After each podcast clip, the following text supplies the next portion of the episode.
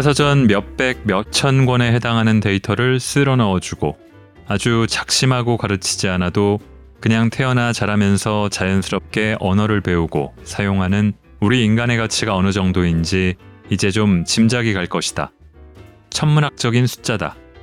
더구나 친환경적이고 가볍고 효율적이기까지 하다. 말을 할 줄 아는 우리 인간들은 의심의 여지 없이 진정 경이로운 존재들이다. 인간의 일원으로서 동전 좀 있으세요?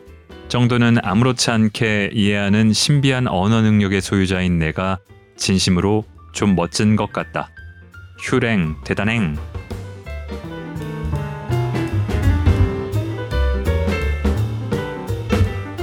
골라듣는 뉴스룸 책 읽는 순간 북적북적입니다. 저는 심영구 기자입니다. 가을입니다. 일교차가 커서 방심하면 안 되지만 그래도 연중에 가장 야외 활동하기 좋은 가을에 9월이 아쉽게 지나갔네요. 마지막 4분기 10월이 시작됐고 또 가을도 이제 한창입니다. 더 추워지기 전에 나들이 많이 다닐 수 있으면 좋을 것 같습니다. 10월에는 여러 날이 있지만 토요일 말고도 무려 다른 휴일이 이틀이나 있죠. 그 중에 한글날은 세계에서 거의 유일하게 언어와 관련된 휴일이라서 세계 언어학자들이 이날을 기린다고도 하네요. 이번 주 북적 북적에서는 한글날을 일주일 앞두고 우리 시대 언어에 대한 언어학자의 책을 읽겠습니다. 최원 교수의 휴랭 머랭입니다. 낭독을 허가해준 출판사 의미와 재미에 감사드립니다. 책 제목이 휴랭 머랭인데요. 무슨 뜻이냐면 휴먼 랭귀지와 머신 랭귀지의 줄임말입니다. 인간 언어와 기계 언어인데 이 뜻 말고도 휴랭이 머랭 그러니까 휴랭이라는 말이 뭐라고? 라는 질문이기도 하고요. 또 서양 디저트 중에 머랭 쿠키 있죠. 달걀 흰자를 넣고 마구 뒤섞으면은 쿠키가 될 수 있는데 이 언어도 마찬가지로 마구 섞을 때 더 달콤한 무언가가 될 수 있다. 뭐 이런 뜻도 제목에 담고 있다고 합니다. 어떤 내용일까요? 일단 글 두 편을 발췌해서 읽어보겠습니다.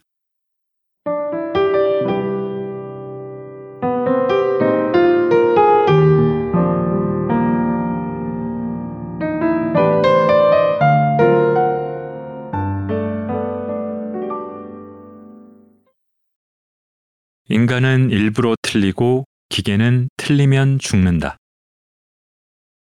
먼저 우리가 평범한 일상에서 대화를 나누는 상황을 한번 상상해 보자. 사무실 앞 커피 자동 판매기 앞에서 동료가 난처한 얼굴로 지갑을 쳐다보더니 지나가던 당신에게 묻는다. 동전 좀 있으세요? 화장실에 가려던 당신은 동료의 질문에 멈춰서 지갑을 열어보고는 100원짜리 동전 5개가 있다는 걸 확인한다. 그래서 네, 있어요. 라고 대답한다. 그러고는 화장실 안으로 들어간다. 음, 그렇다면 죄송하지만 당신은 인간이 아니다. 오해 마시라. 인간성이 나쁘다는 뜻이 아니다. 당신이 인간이라면 이렇게 대답할 리가 없다는 말이다. 당신은 아마도 인간처럼 생긴 머신, 즉 휴머노이드 로봇임이 분명하다. 무엇보다도 애초에 동료의 이 말을 동전이 있냐 없냐의 유무를 묻는 의문문이라고 이해했다는 것 자체가 문제다. 동전 좀 있으세요의 본뜻은 동전 소유 여부에 대한 질문이 아니기 때문이다. 당신이 인간이라면 이 질문을 당연히 다음과 같은 요청 혹은 가벼운 명령으로 해석해야 마땅하다. 제가 자판기에서 커피를 뽑아 마시고 싶은데 지금 저한테 동전이 없네요. 커피값이 400원이니 100원짜리 동전 4개나 500원짜리 동전 1개 있으면 좀 빌려주세요. 의문문의 형태를 취하고 있는 동전 있으세요를 동전 좀 빌려주세요의 요청으로 이해하고 그에 상응하는 여기 있어요 라고 대답하는 것이 인간의 언어 사용 방식이자 언어 능력이다. 더 근본적으로는 커피 뽑는데 필요한 100원짜리 동전 4개를 달라는 의도를 그냥 단순하고 명확하고 오해의 소지 없이 100원짜리 동전 4개 주세요 라고 말하지 않고 동전 좀 주세요. 동전 좀 빌려주세요. 동전 좀 빌려주실 수 있으세요? 동전 좀 있으세요? 혹시 동전 없으시죠? 혹시 좀 있으시면 지금 지갑 안 가지고 나오셨죠? 좀 빌려주시면 이따 사무실에 들어가서 드릴게요. 이 자판기는 카드가 안 되네요. 참, 요즘 자판기가 카드를 안 받을 줄 몰랐네요. 등등 가지가지 다른 말로 돌려 말하는 것이 인간 언어의 특성이다. 심지어 동전에 대한 언급이 전혀 없는 말로 말해도 인간은 다 동전 달라는 말로 척하면 척 알아듣는다. 정말 이상한 건 당신이 자판기 앞에서의 상황과 의도를 위해서처럼 제가 자판기에서 커피를 뽑아 마시고 싶은데 등등 매우 구체적이고 정확하게 설명한다면 오히려 사람들은 당신을 이상하게 쳐다볼 것이다. 정확하게 의도를 전달하여 오해의 소지가 없어지기는 커녕 당신에게 뭔가 다른 의도가 숨겨져 있다고 오해할 수도 있다. 지금 나를 무시하는 건가? 오늘 시험 잘 봤니? 영어는 괜찮은 것 같아요. 아마 고등학교 시절에 많이 듣던 질문일지도 모르겠다. 시험 트라우마를 소환하고 싶진 않지만 만약 당신이 인간이라면 위의 짧은 대화에서 다음과 같은 정보를 끌어낼 수 있어야 한다. 오늘 시험 본 과목의 수가 영어 한 과목보다 많다는 점. 나는 영어 시험 결과에 대체로 만족한다는 점. 영어 과목 이외의 시험 결과는 별로 만족스럽지 않다는 점. 그래서 일부러 다른 과목 점수는 말하지 않는다는 점 등등. 엄마와 자식 간에 나눈 단 두 문장에서 우리가 이러한 정보를 추론할 수 있는 이유도 우리가 무의식적으로 이 대화 경로를 알고 있기 때문이다. 이 대화에서 나는 양의 경률 1번을 어기고 오늘 본 시험 과목 중 일부의 점수만 말함으로써 엄마에게 충분한 정보를 제공하지 않고 있다. 이처럼 언어의 규칙을 일부러 어기면 일종의 함축적 의미가 발생한다. 다시 말해, 나는 요구되는 정보를 충분히 제공하지 않음으로써 영어 과목 이외의 점수는 말하기 싫다. 왜냐하면 점수가 좋지 않기 때문이다. 그러니 엄마는 나에게 시험에 대해 더 이상 묻지 말아달라. 나도 괴롭다. 등등의 의미를 함축하고 있고, 듣는 엄마도 이를 어렵지 않게 추론할 수 있게 되는 것이다. 물론 많은 엄마들은 충분한 추론 능력이 있음에도 불구하고 계속 집요하게 물으시지만 말이다. 대화에 있어 협력의 원리를 어기면서까지. 규칙을 절대 위반하면 안 되고 상황에 따라 의미가 변하지 않는 컴퓨터 기계 언어와는 달리 인간 언어의 규칙은 이와 같이 심심찮게 위반되고 그 의미도 때와 장소에 따라 바뀐다. 중요한 점은 규칙이 위반되면 그에 따른 추가적인 의미가 발생된다는 사실이다. 규칙이 없어서 의미가 바뀌는 것이 아니라 규칙이 있기 때문에 위반도 있고 그에 따라 의미도 달라지는 것이다. 그 계산된 효과를 알기 때문에 일부러 틀리는 것이 인간이다. 앞서 언급한 쓸데없는 TMI, 옆집 사람의 개의 예도 사실 이런 효과를 노린 의도적인 위반일 수 있다. 양의 경률 2번을 어겨서 함축적 의미를 발생시키는 것일 텐데 이 함축적 의미도 문맥에 따라 달라진다. 그 동네에 반려동물 키우기 어떤가요? 우리 집은 고양이가 3마리 있지만 옆집은 개가 3마리예요. 입주민의 민원을 접수한 아파트 관리인의 질문이라는 맥락에서 옆집은 덩치도 더 크고 시끄럽게 짖는 개를 3마리나 소유하고 있으니 민원의 진원지는 옆집이지 우리 집이 아니다. 와 같은 의미를 함축하였을지도 모르지만 똑같은 문장이 위와 같은 맥락에서는 우리 동네는 반려동물을 키우기에 매우 우호적인 환경이다. 라는 의미를 압축할 수도 있는 것이다. 휴랭 머랭? 뭐가 이렇게 복잡해? 인간 언어는 왜 이러는 것일까? 그냥 머랭처럼 그러면 그렇다, 아니면 아니다. 라고 직접적으로 솔직하고 시원하게 말하면 안 되나? 그건 모르시는 말씀이다.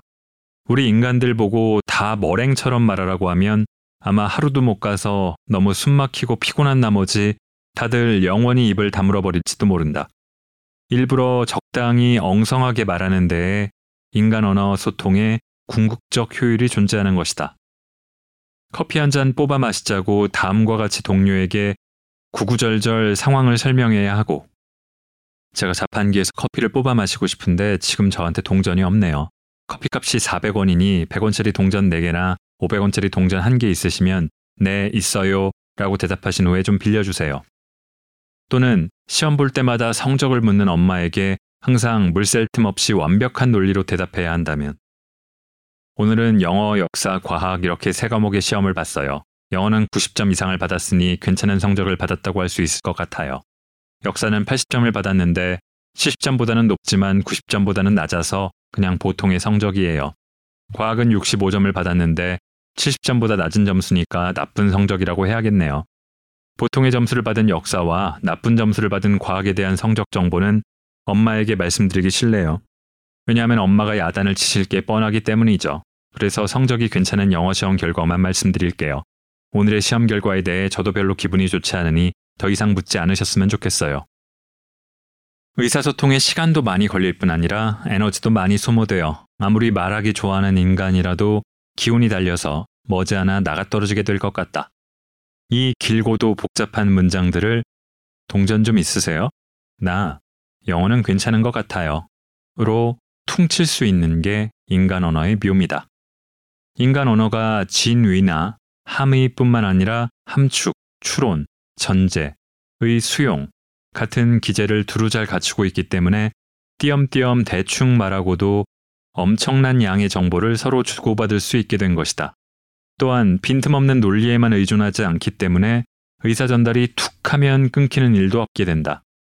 논리적 비약이 생기면 알아서 중간 연결고리를 만들어가며 알아듣고 말하는 게 인간이다. 척하면 삼천리, 개떡같이 말해도 찰떡같이 알아듣는 게 인간 언어의 핵심 원리다.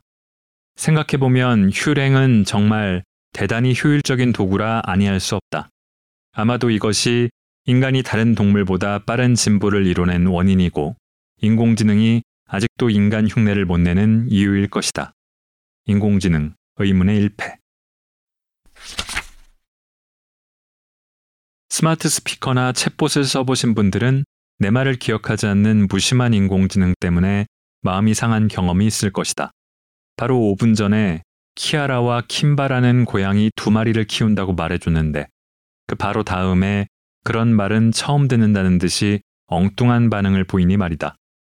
인공지능에게 말을 기억하게 하는 일은 만만한 일이 아니라고 한다. 말을 기억 못하는데 무슨 대화를 하겠나. 2020년 공개된 오픈 AI의 GPT-3라는 언어 모델은 거의 대학생 수준의 언어 능력을 갖췄다고 해서 세상을 놀라게 했다.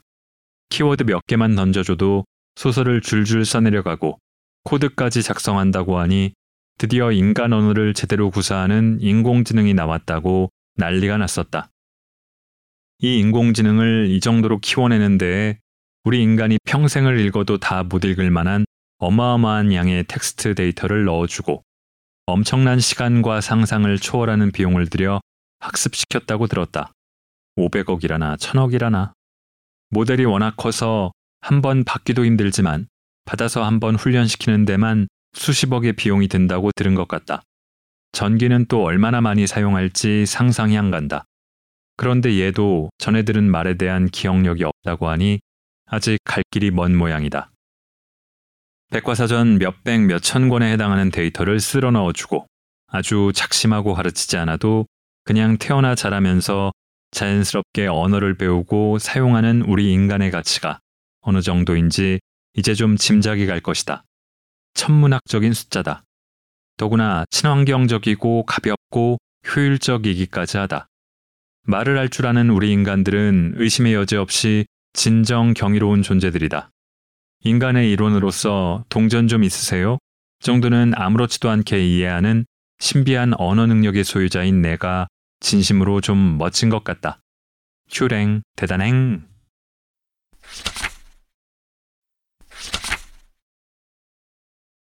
손님, 주문하신 커피 나오셨습니다. 1, 2, 3번 손님, 주문하신 커피 나오셨습니다.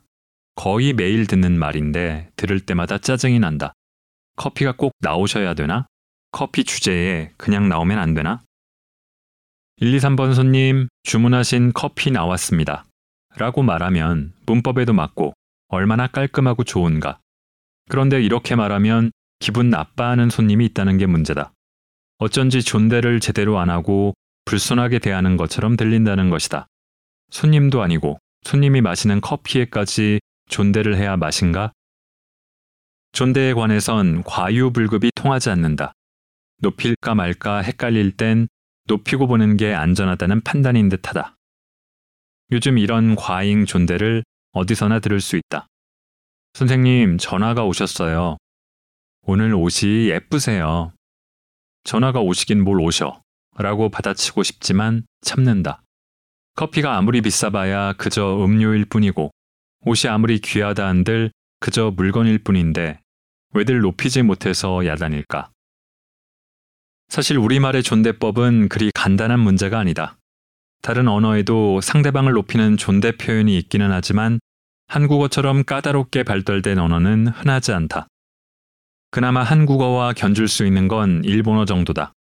다른 언어에서는 존대 표현은 주로 상대방을 지칭하는 대명사에 나타난다.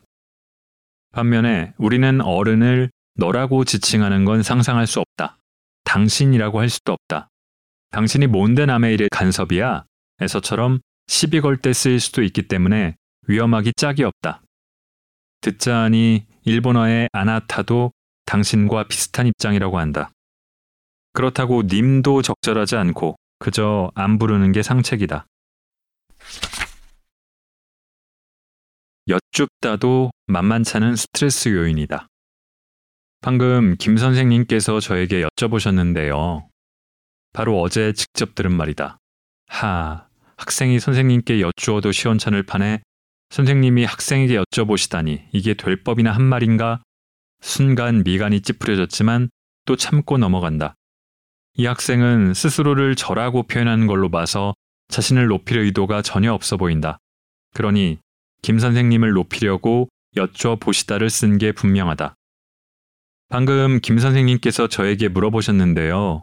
라고 해야 마땅하거늘 물어보셨다고 하면 뭔가 부족하다고 느끼는 모양인지 여쭤보셨다고 말하는 학생이 부지기수다. 주다와 들이다도 마찬가지다. 나보고 들이시라고 말하는 학생도 많다.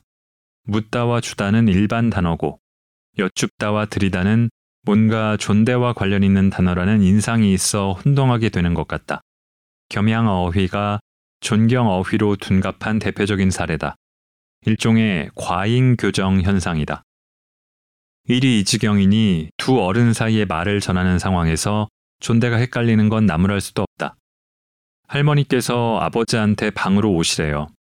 할머니께서 아버지한테 방으로 오라세요.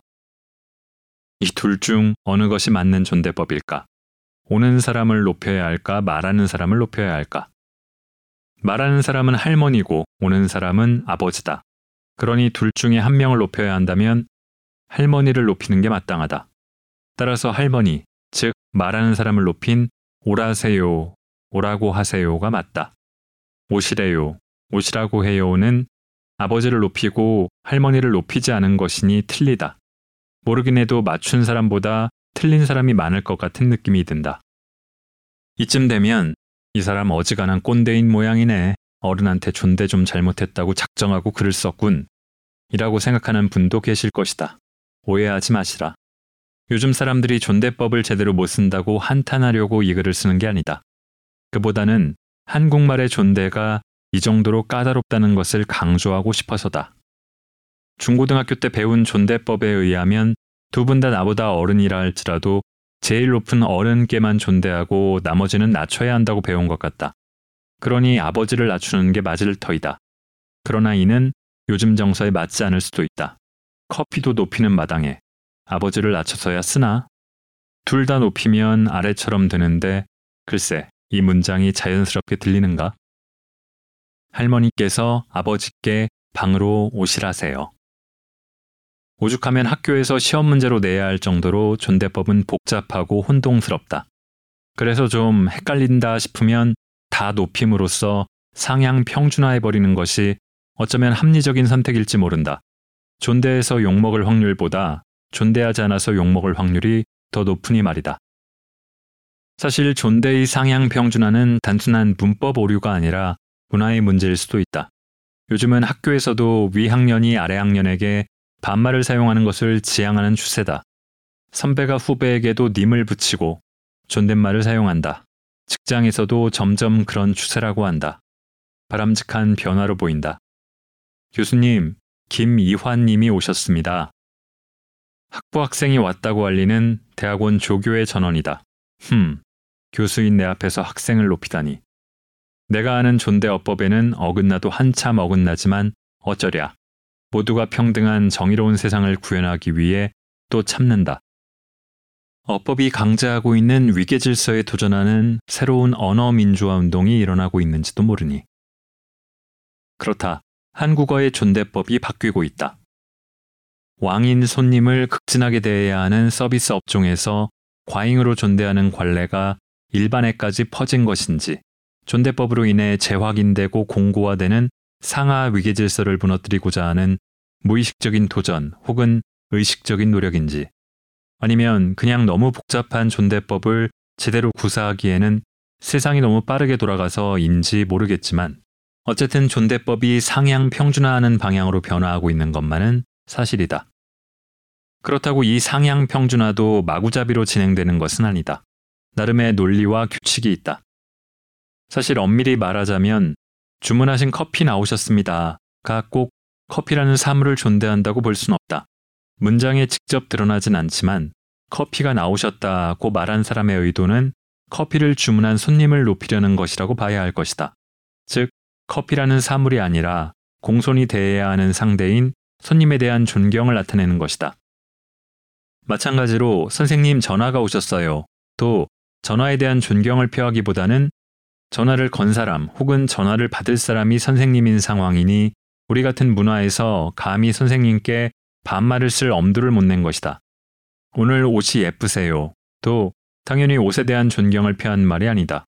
오늘 예쁜 옷을 입고 나타난 당신이라는 존재가 이 말을 한 사람과의 관계상 반말을 쓸 수 없는 대상이기 때문이다.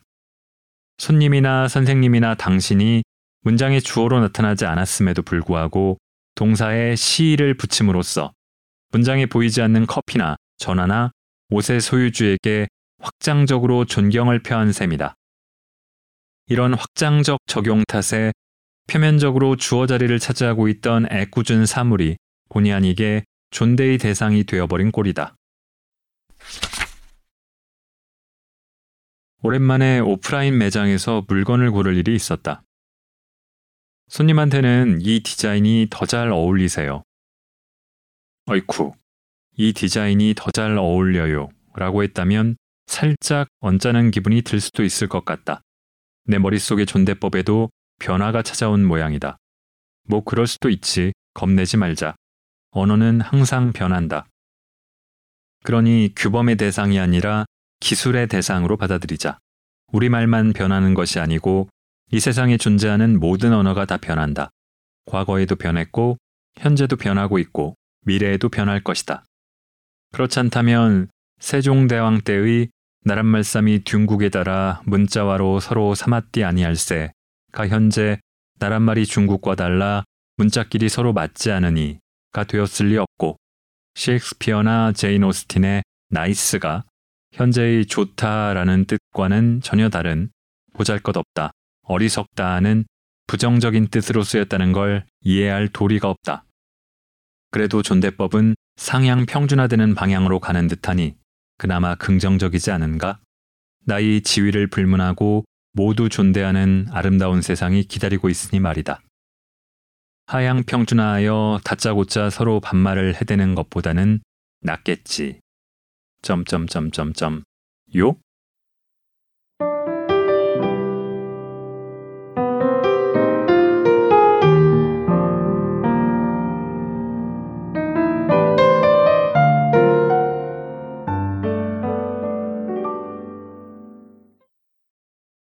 자, 인간 언어의 오묘함과 장점, 물론 단점도 있지만 이 특성을 구분해서 설명하고 존댓말이 존재하는 한국어의 특성, 그게 또 무시되거나 바뀌는 현상을 전하면서도 꼰대스럽지 않게 그러면서 언어학자답게 풀어갑니다. 저는 읽으면서 일전에 한국인만 알 수 있는 뭐 댓글이라는 식으로 인터넷에 돌아다니는 글을 재미있게 읽은 기억이 났는데요.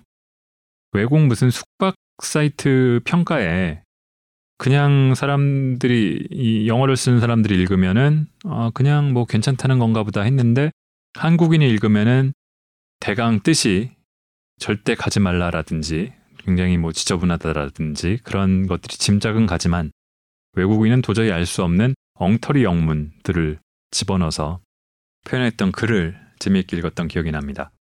참 재치 있다 생각했죠. 한국어의 묘미 같다는 생각도 했고요. 뭐 다른 언어들도 이런 게 있겠지만 제가 잘 몰라서요. 요즘에 저는 이 아무거나 다 줄여 쓰는 줄임말 열풍에 대해서 좀 부정적인 생각을 갖고 있었고요. 흔히 외계어라고도 불리는 여러 괴상한 말들, 말도 그렇고 표기하는 것도 그렇고 여기 대해서 뭐 이렇게 얘기하는 분들이 있었죠. 세종대왕이 뭐 지하에서 개탄할 거다. 쯧쯧. 뭐 그렇게 얘기할 수도 있겠지만 최혜원 교수가 진단하는 언어 파괴의 진정한 위협은 새로 생겨나는 단어가 아니라 오히려 아무 단어도 생겨나지 않고 정체되는 상태. 이런데 더 크게 고개를 끄덕이게 됩니다.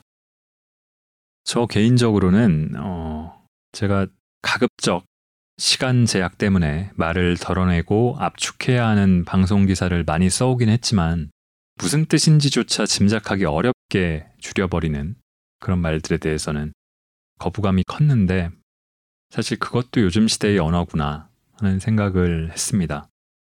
불과 몇 년 전에 유행했던 말들이 지금은 흘러가 버린 말들이 돼버리는 시대이고 보면은 그 속도가 참 빠르다는 생각도 들지만 그거는 또 제가 나이를 먹어가는 것과 관련이 있는 것 같고요. 여전히 외국어 때문에 뭐 다른 것도 아니고 영어죠. 스트레스를 받고 또 한국어와 한글이 홀대받는 것 같은 느낌이 들 때도 있지만 이렇게 풍성하고 또 재치 있는 또 뛰어난 능력의 능력자들이 있는 한국어 세상에 살고 있으니 다행이다 라는 생각도 해봤습니다. 인싸는 한겨울에도 아를 마신다를 읽으면서 한글날 일주일 전 내보내드린 북적북적 마무리하겠습니다. 더 추워지기 전에 좋은 가을 즐기면서 나들이도 많이 하시고 책도 많이 읽으시면 좋겠네요. 감사합니다.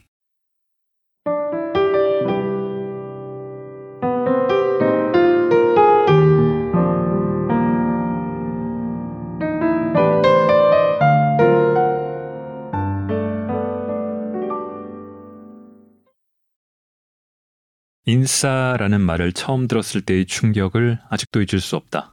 벌써 몇 년 전의 일이다.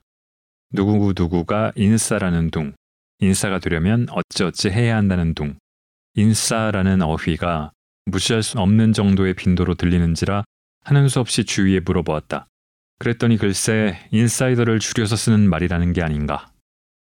모임이나 조직에 잘 적응하지 못하고 겉도는 인물인 아웃사이더를 줄인 아싸의 반대말로 이와 정반대되는 인물, 즉 주목받은 핵심 인물이라는 뜻이란다.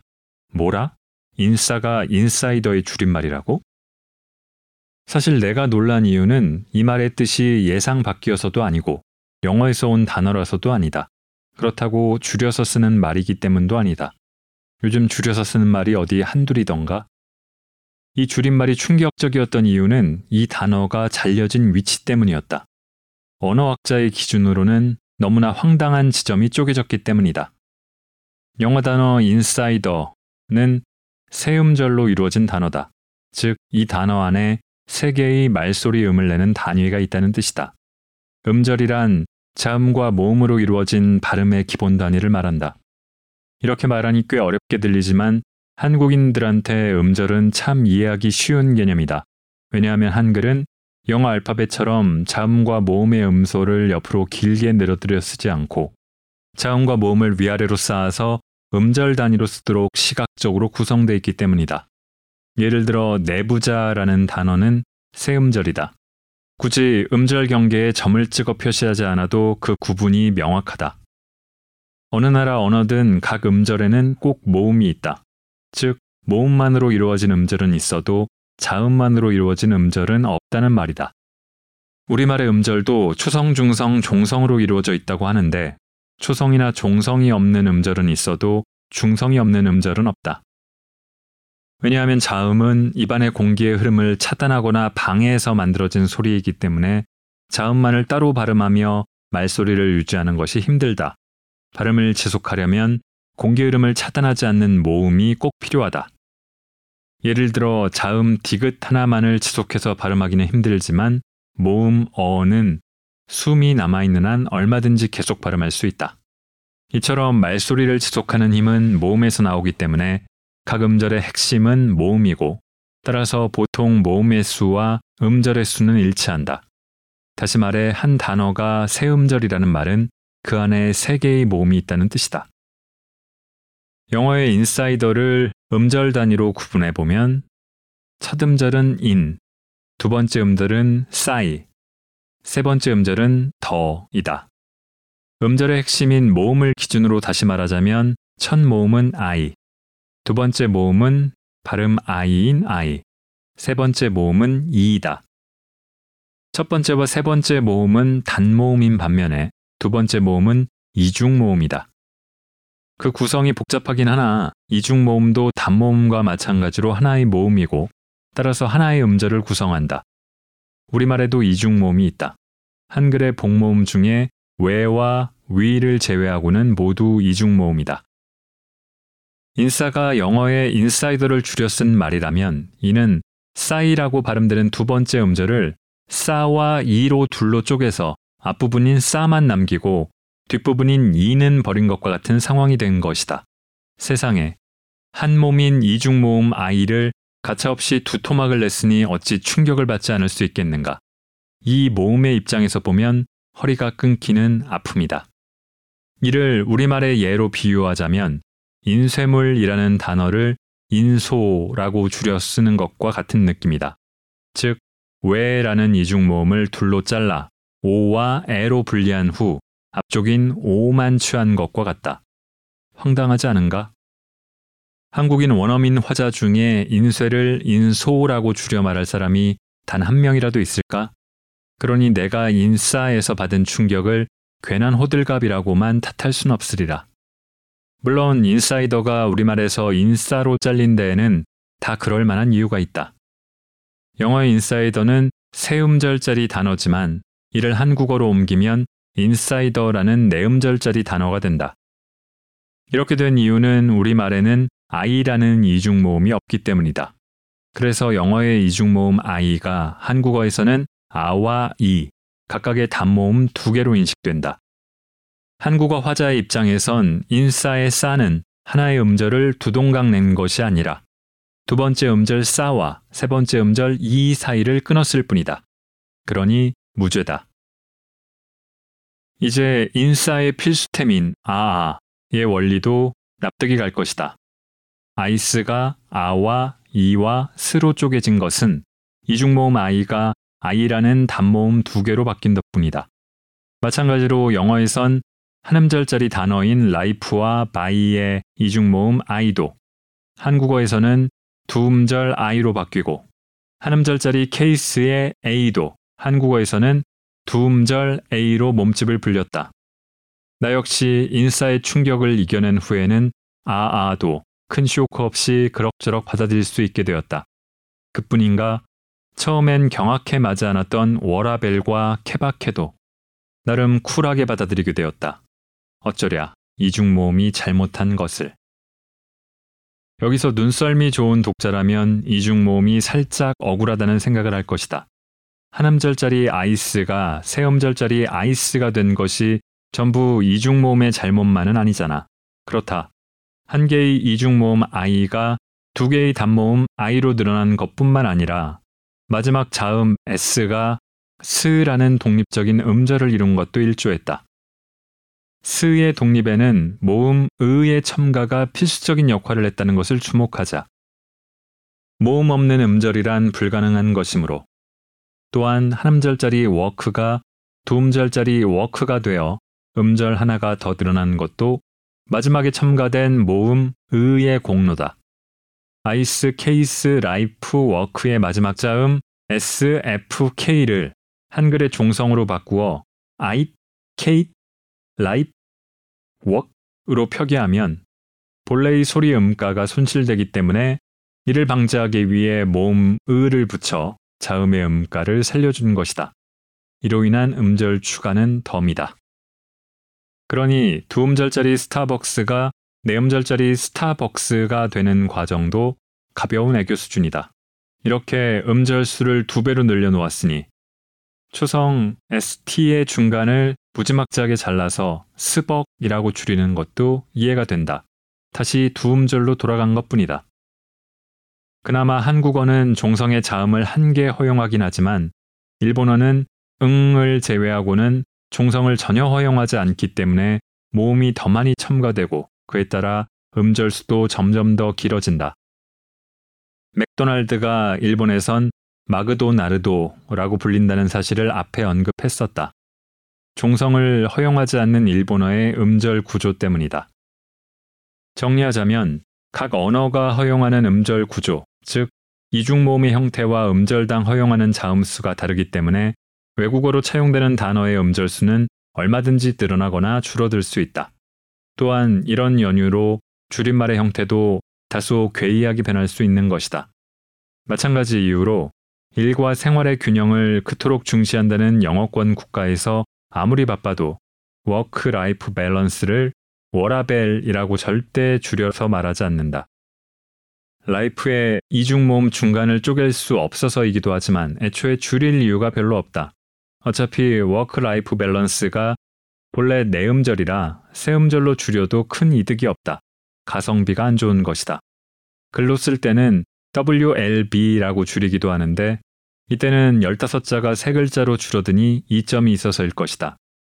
WLB로 줄여 쓴다 해도 읽을 때는 WLB 다섯 음절이기 때문에 굳이 WLB라고 줄일 이유가 없다. case by case의 경우도 마찬가지다.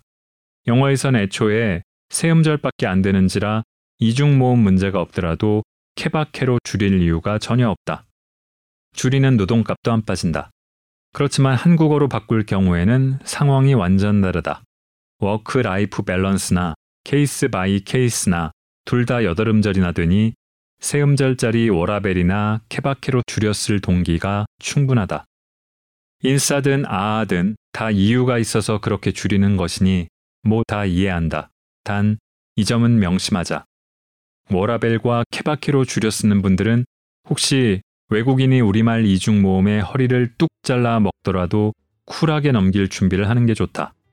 앞에서 인소 예도 들었지만 야자를 이자라고 줄이고 별다줄을 비다줄이라고 줄이며 황당한 지점에서 이중 모음을 토막 내더라도 입틀 막 하고 의연하게 넘어갈 각오 말이다. 이것이 인싸의 올바른 자세다.